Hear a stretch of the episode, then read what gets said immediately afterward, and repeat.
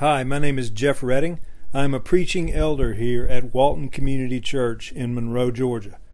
Before we begin the sermon, our church would like to invite you to join us as we gather every Sunday morning for worship at 10 a.m. You can learn more about our church on our website at waltoncommunitychurch.org. Thanks for listening.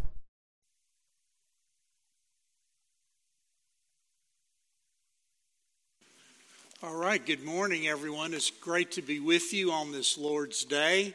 Um, Eden, your baptism was such an encouragement to me personally. I know to our entire church. You know that the Lord loves you, but know that your church loves you as well, okay? Um, as Marcus mentioned, today is Palm Sunday. Uh, just the significance of that is a day where Christians literally all over the world celebrate Christ's triumphant entry into Jerusalem. We just read about that. Um, Debbie and I had the opportunity of some travel the past couple of weeks, and we saw signs and posters everywhere we went that announced Easter was soon approaching. Uh, Easter is considered the holiest day of the year for Christians all over the world.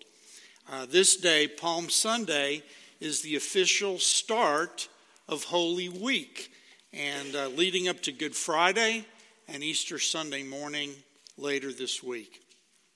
But Jesus' arrival in Jerusalem on this Palm Sunday marked the beginning of the final events that would lead to his crucifixion, death, and resurrection. Let's be thankful.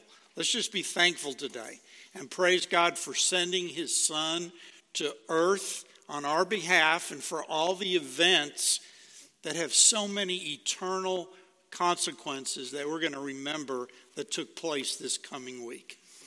And even though today is Palm Sunday, I would just like to continue our study in the book of Galatians. This will be the 12th sermon in this series, and Lord willing, we'll begin the last chapter of this book today, chapter 6. We are almost at the finish line with this letter by the Apostle Paul. So praise the Lord for that. God has taught us so many wonderful things going through this book of the Bible. I'm so thankful. When we got to Galatians 5, uh, I said that we were in the penultimate chapter, meaning the second to the last chapter. Well, today we, we are in the penultimate sermon. Only one more sermon to go in this series, after today. So we're going verse by verse through this letter as I'm asked to fill in in the preaching rotation. And I'm so thankful to preach God's word whenever He provides me the opportunity. Galatians has been called the Christian's Declaration of Independence or the Magna Carta of Christian liberty.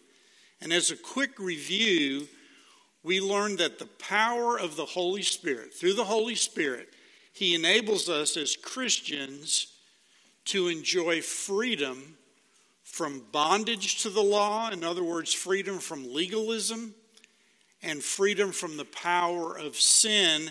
That is, we have freedom from sin's ability to condemn us. And because of God's grace in us, because the Holy Spirit lives in us, sin can no longer have complete dominion over us. And now God has placed us in a position of liberty. Galatians is Paul's manifesto of justification by faith alone and the resulting liberty. Paul directs this so called charter of Christian freedom to a people who are willing to give up the priceless liberty they possess in Christ. At this time, the oppressive theology of the Judaizers, these Jewish legalizers who found their way into the Galatian churches, had been causing the believers in these churches to trade their freedom in Christ for bondage to the law. The Judaizers said the Gentile Christians had to follow all the Mosaic laws in order to be truly saved. So Paul writes this forceful epistle or letter to do away with the false gospel of works and demonstrate the superiority of justification by faith alone, being made right with God by faith and not by works. So please open your Bibles now to chapter 6 of Galatians, and you can follow along with me either from your Bibles or from the screen as I read verses 1 through 5. Brothers, if anyone is caught in any transgression, you who are spiritual should restore him in a spirit of gentleness. Keep watch on yourself, lest you too be tempted. Bear one another's burdens, and so fulfill the law of Christ. For if anyone thinks he is something when he is nothing, he deceives himself. But let each one test his own work, and then his reason to boast will be in himself alone and not in his neighbor. For each will have to bear his own load.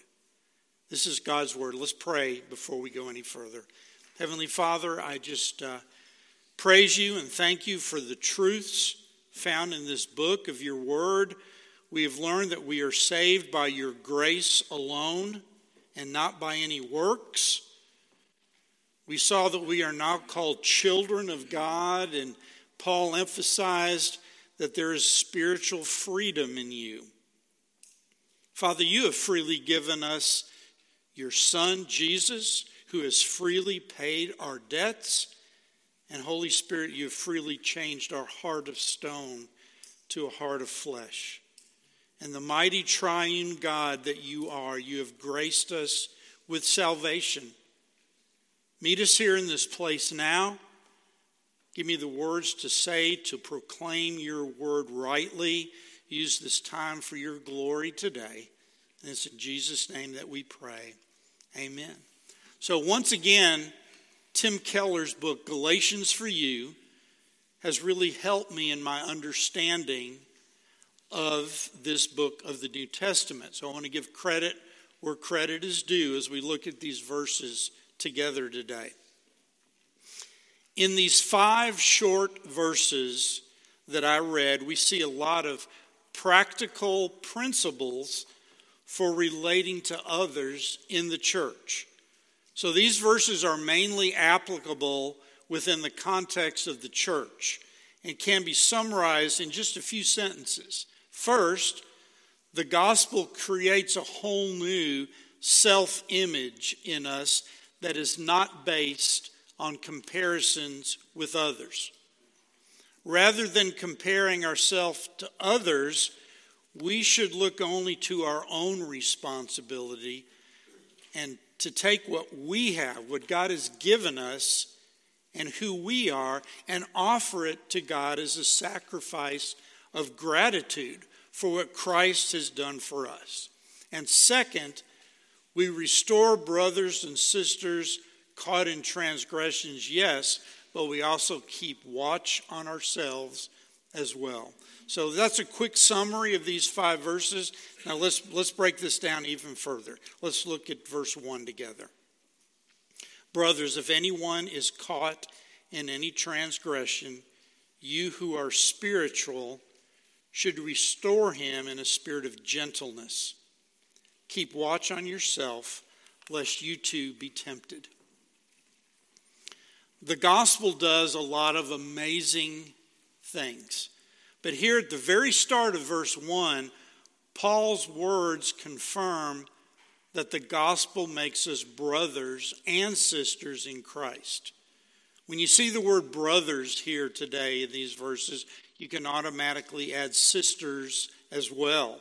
And brothers and sisters in Christ are able to encourage one another in their lives. We need to continue to be big time encouragers of one another here at WCC. If one of our brothers or sisters is caught in sin, caught in a transgression, a normal human reaction would probably be to, to maybe look down on them, possibly be harsh with them because we, we might be mad at them. Because it makes us feel just a little bit more righteous when we see someone else's problems, doesn't it? There's almost a conceited superiority in the sin remaining in us when we see another brother or sister caught in a sin. Pointing out someone else's sin in our human reaction would probably be just to show how good we look by comparison. But the gospel totally undermines that thought process. The gospel enables us to live as brothers. And so, what is a Christian brother or sister who knows they are an adopted son of God to do in this type of situation? Well, Paul says here in verse 1 that we're not to just ignore a situation like that when we see a brother caught in a sin, but this doesn't mean we are to confront anyone we see sinning in any way that we want either. 1 Peter 4 8 says this Love covers a multitude of sins. If you remember in my last sermon, it's been a while now, but True gospel Christianity is a dynamic of love. We are not to be quick to criticize and tell people about their faults. But we must not overlook someone caught in sin or overtaken by sin.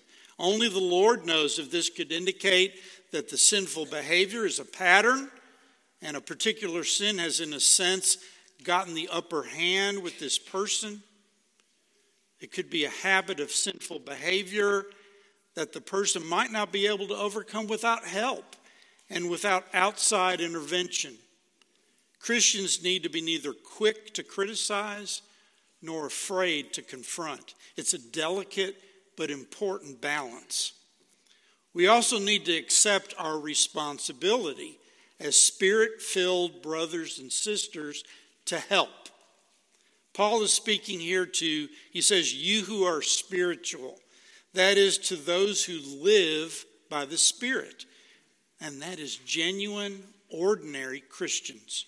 He's not referring to some super elite spiritual group.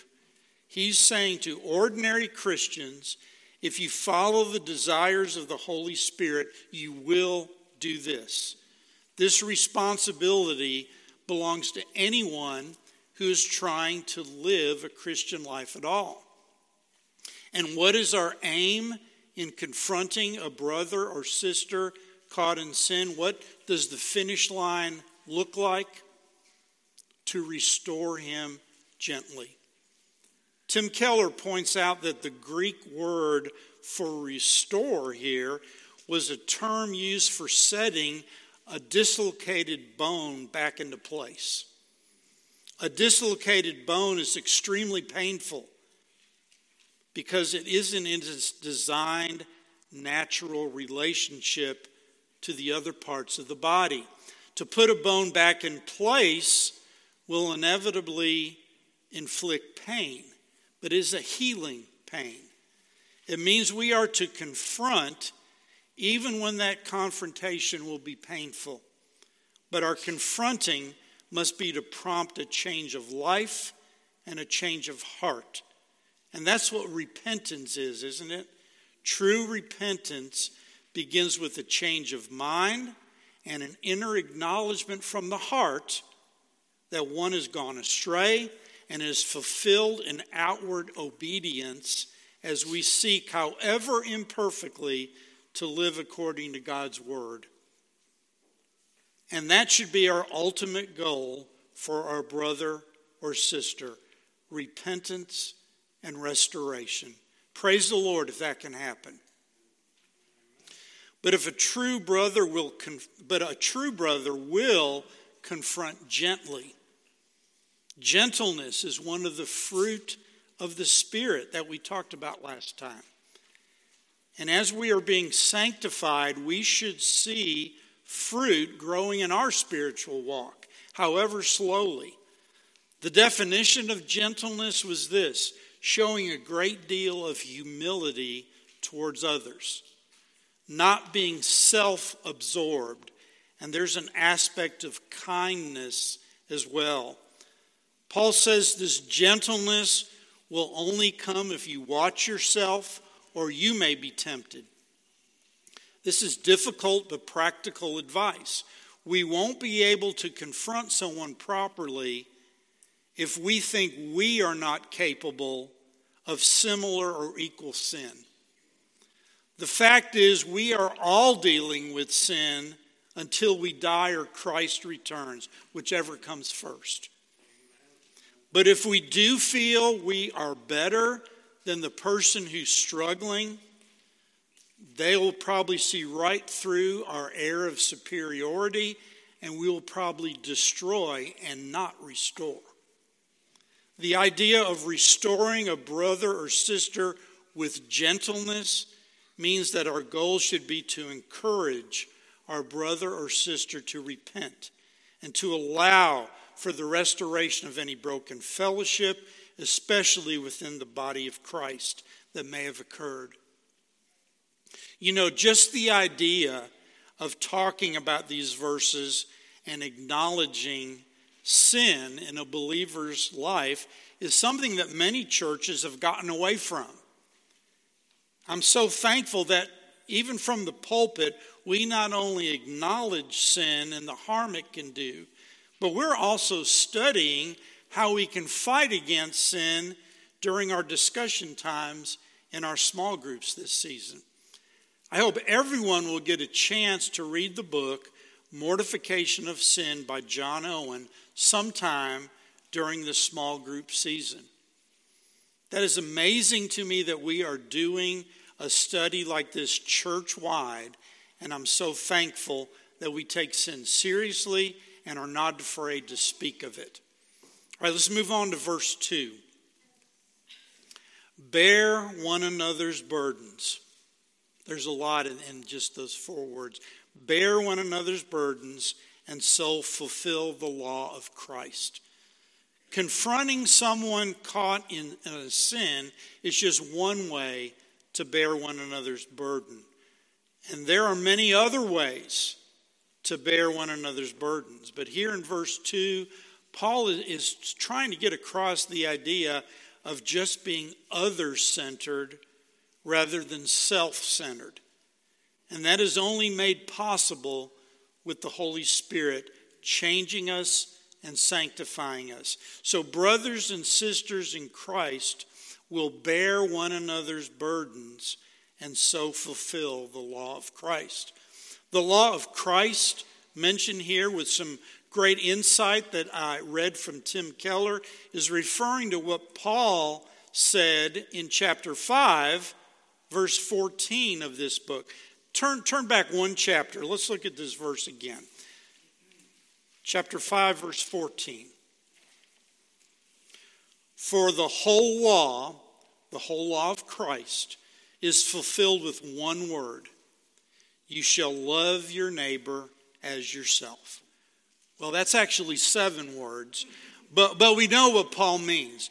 The whole law is fulfilled with this one overarching thought. The law of Christ can be summed up as love your neighbor. It's called the law of Christ because Christ is the ultimate example of this kind of love. We are to love others as Christ loved us, as it says in uh, John 13 34. It is in Christ's life and death that becomes the ultimate embodiment of what this love should be. When we look at his life and his attitude and all of his dealings, we have a breathtaking model of the kind of life we should live. Christ loved us so much that he bore our sins on the cross. He bore the penalty meant for us, turned aside God's judgment, God's wrath from us, and he canceled sin. He restores the brokenness of our lives. He rebuilds shattered relationships. The new life that we find in Christ is granted to us out of the sheer grace of God. It is received by faith, not by works, as we repent of our sins and turn to Jesus. We confess Him as Lord and bow to Him joyfully. The gospel is truly good news, church. The good news of what God has done in Jesus Christ. Thank you, Eden, for giving us a visual of that today. You know, we say here at WCC that we read Scripture, we preach Scripture, we pray Scripture, we sing Scripture, and we see Scripture during our worship services. Well, through Eden's baptism, we saw Scripture. Through, ba- through both baptism and the Lord's Supper, which we'll take here later on today, we see visible words of Scripture on display.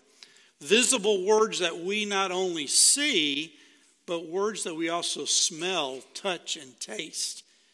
One day, God will make all things new. The good news culminates in a new heaven and a new earth, the home of righteousness, where neither sin nor any of its effects can survive, and where we enjoy the presence of God forever. And we announce this good news to people everywhere, telling them to be reconciled to God by repenting of your sins, asking God for his mercy, and just trusting in Jesus Christ. That's how much God loves us. He gave us his only Son so that we can be saved. May this be the day of salvation for someone here today. If God has been speaking to you recently, or is speaking to you today and you need to talk with someone after the service, please come see me or any of the other elders or deacons before you leave today. But God giving us His Son is what we will remember during this coming week's Good Friday service. I hope you plan to be here on Friday evening at 7:15 p.m. for a very special Tenebrae service. Again, tenebrae is Latin for darkness. And if you've never attended a tenebrae service here at WCC before, it will add a whole new dimension to your Easter weekend. It's a solemn remembrance of the sufferings and death of Christ. So if, if we put, and you see the slide here, if we put verses 6 2 and 514 alongside each other. 6 2 says, Bear one another's burdens and so fulfill the law of Christ. 514 says, For the whole law is fulfilled in one word you shall love your neighbor as yourself. It shows us in fulfilling the law of Christ that to love your neighbor means to bear one another's burdens. This, this makes this idea or concept of love applicable to us. And, as we're told not to let people carry their burdens alone. These burdens that Paul mentions here in verse 2 can be a big responsibility that's really weighing on us, like possibly raising a child or having to sell a home, but, but most of the time, these burdens can be a real difficulty or a big trial in a person's life, like a financial stress or depression and anxiety or marriage problems or health problems or the death of a loved one. By characterizing these real hard difficulties of life as burdens, Paul very vividly and practically teaches how a Christian should relate to other Christians. We can't help with a burden unless we come very close to the burdened person. It should be like virtually standing in their shoes and putting our own strength under the burden so its weight is distributed on both of us, lightening the load of the other. So, to make that happen, a Christian must listen carefully to a brother or a sister and try to understand them. They must be physically, emotionally, and spiritually that they need to take up some of the burden with the other person.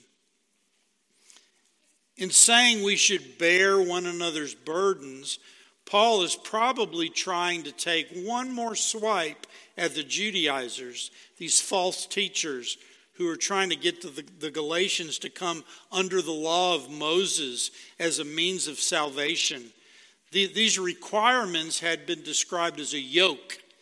A yoke is, is a wooden collar placed around an animal so the owner can control it while doing work. But Paul is telling the Galatians that rather than placing themselves under the burden, under the yoke of law fulfillment, they should be lifting burdens off others.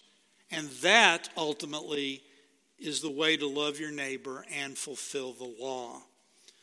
The law of Christ means modeling our whole life on the example of Christ, motivated by grateful joy.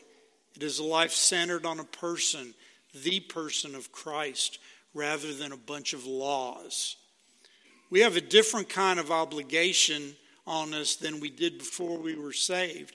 Now we bear others' burdens because Christ bore ours.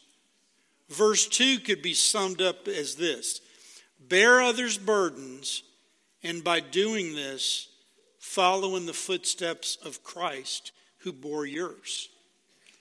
We have many opportunities here at WCC that we try to provide for us as a church family to help bear one another's burdens. I hope you take advantage of these as we learn more about each other and we learn more about each other's needs and burdens.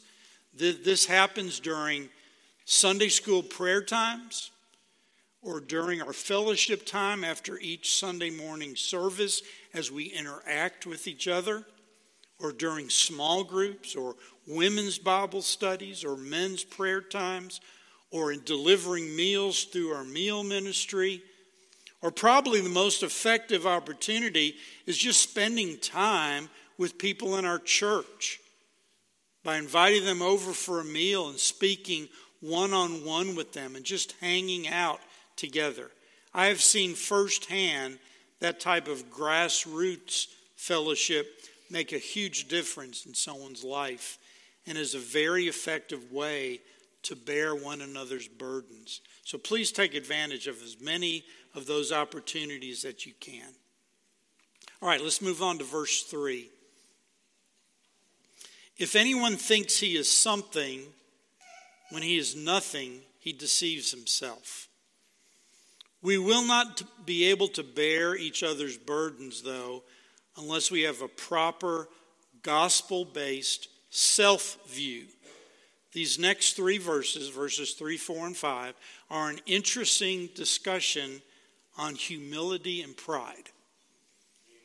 If we make the mistake mentioned here in verse 3, we won't be able to do the burden bearing that we talked about in verse 2.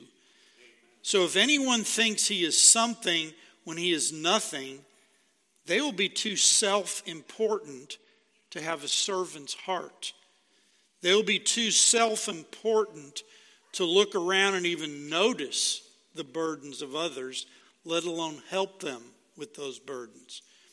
And this is a fairly stern warning, and we should not trivialize Paul's statement that we are nothing. Of course, a Christian is filled with hope and confidence but it's not because of us, it's because of Christ. That is where our great hope and confidence come from through Christ. We need to rely on that hope and confidence daily. But as Jesus himself said in John 15 5, apart from me, you can do nothing. It takes Christ centered humility to bear the burdens of others. All right, let's go on to verse 4.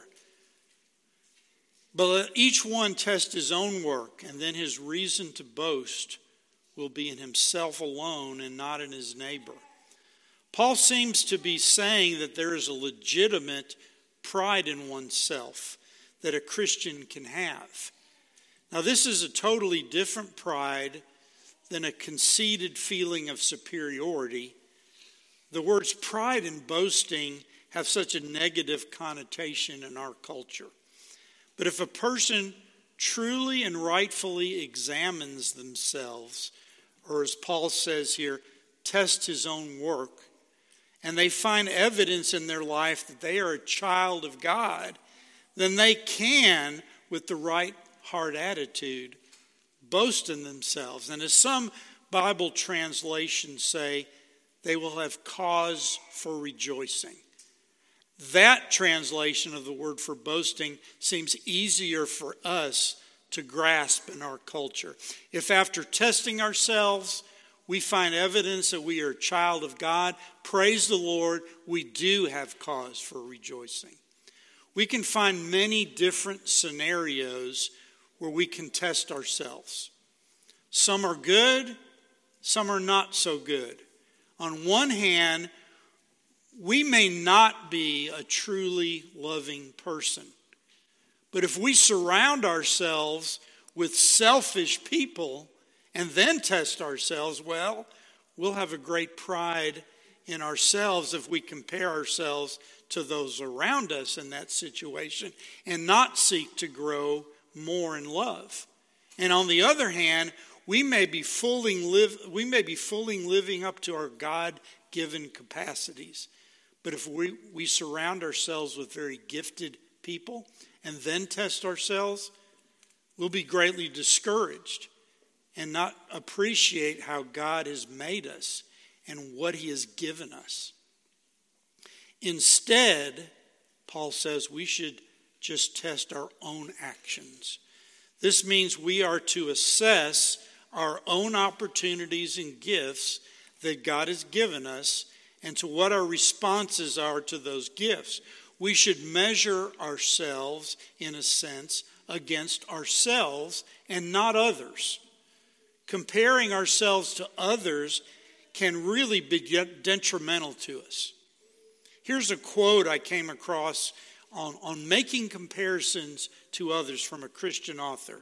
It says here, We were created with intention the flaws we see in our bodies, in our personalities, in our abilities, they are not flaws to God.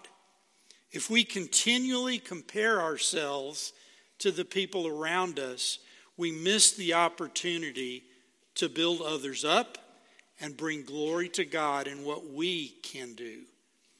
Therefore, comparison is at its core selfish and prideful because it takes the focus of God and others and keeps it on ourselves. End quote. But testing or examining ourselves against ourselves is probably a good thing to do. In fact, we should examine ourselves just before we come to the Lord's table each and every Sunday. As 1 Corinthians 11 says, when we read these verses, a lot, almost every Sunday before we take the Lord's Supper here at WCC. 1 Corinthians 11 says this Whoever therefore eats the bread or drinks the cup of the Lord in an unworthy manner will be guilty concerning the body and the blood of the Lord. Let a person examine himself. Then and so eat of the bread and drink of the cup. For if anyone who eats and drinks without discerning the body, eats and drinks judgment on himself. We need to examine ourselves and confess any sin before coming to the table. There's even a warning here in these verses about eating and drinking judgment on ourselves if we don't come to the table with the right heart attitude. But always remember that the table is not for perfect people by any means. The Lord's table is for repentant sinners. So just as you just use the time before you get up for the Lord's Supper each week, maybe during the, the prayer before we serve the meal, and just confess any sins that you might not have confessed during our corporate confession time. Repent and make it right with God.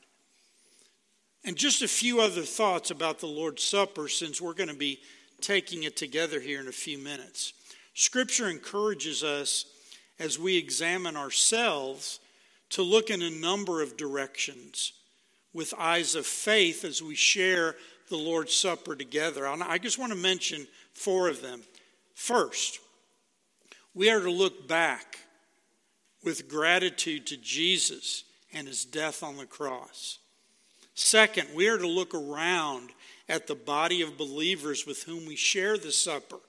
It's something we do as we come together and discern the body of Christ as we eat. It's significant that we share this meal as a church community and don't do this individually in our homes. Sharing the bread together is an encouragement and is the sign of our fundamental unity in Christ. Third, we should look up to heaven where the risen and ascended Christ intercedes for us as our great high priest. Jesus is our great high priest in the order of Melchizedek. Remember Jeff's discussion over several sermons of Melchizedek in Hebrews. And finally, fourth, we should look forward to the day when Jesus will return. The celebration of the supper serves as a proclamation of Jesus' death, which anticipates his return. Jesus himself, when he instituted the supper, aided in anticipation of the future. God's salvation plan has long been associated with the promise of a great banquet. We see references to this banquet in Isaiah and in Revelation. Isaiah 25 6, Revelation 19 9 specifically. The Lord's Supper serves as a foretaste of that great banquet in heaven, the marriage supper of the Lamb, even as it reminds us of the only basis for our hope for participating in it, and that is our faith in Jesus Christ.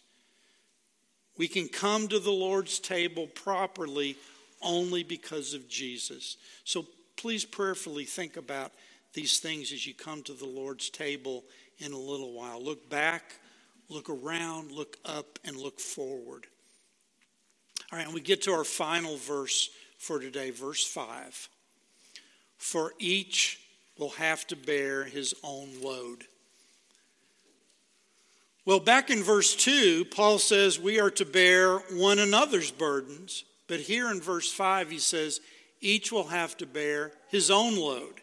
It seems like that's a contradiction but it really isn't one at all. The reason being is because load is not the same as burdens. As Tim Keller points out, the Greek word translated as burdens means a heavy weight. But the different Greek word translated as load refers to a kind of lighter backpack. Verse 5 means that God has given each of us a different set of lighter daily difficulties and opportunities, a different set of daily weaknesses and gifts. They are our circumstances and just things you deal with being you. We are therefore not to compare ourselves with others. Instead, we must look at our particular tests and duties and respond to them obediently. If we see life in this way, we'll judge our life each day against who we have been and who we could have been. When we see progress, we could take a legitimate pride in it, not whether or not we are better or worse than someone else. We will not compare ourselves with someone who has done less than us and feel a conceited pride or compare ourselves to someone who has done more than us and feel a conceited despair or envy. Both of those comparisons are wrong. God has given everyone a different load, a different backpack to carry and to serve Him with. Our task is to carry our individual load, not someone else's, in a way that pleases God. If we see life this way, we'll be slow to judge others, we'll be more non judgmental and generous. So we are not to compare ourselves to others, but we are to humbly, lovingly, and gently to help others with their tasks and problems and with all of their burdens. And quoting John Stott to end the sermon today. I think these, these are good words for us to hear today about sharing burdens. And keep in mind, our translation of the word load is backpack. This is from John Stott. There is one burden that we cannot share, and that is our responsibility to God on the day of judgment. On that day, you cannot carry my backpack, and I cannot carry yours. Amen? Let's, let's pray. Father, help us to grow to love you more. Help us to grow in the fruit of the Spirit, to change our hearts and minds to be more like Jesus. Help us to be a church here at WCC that stays true to your word. We are saved only by your grace. May this be the day of salvation for someone here. Meet us in a special way now as we come to your table. You are mighty and glorious, and we praise you. In Jesus' name, amen.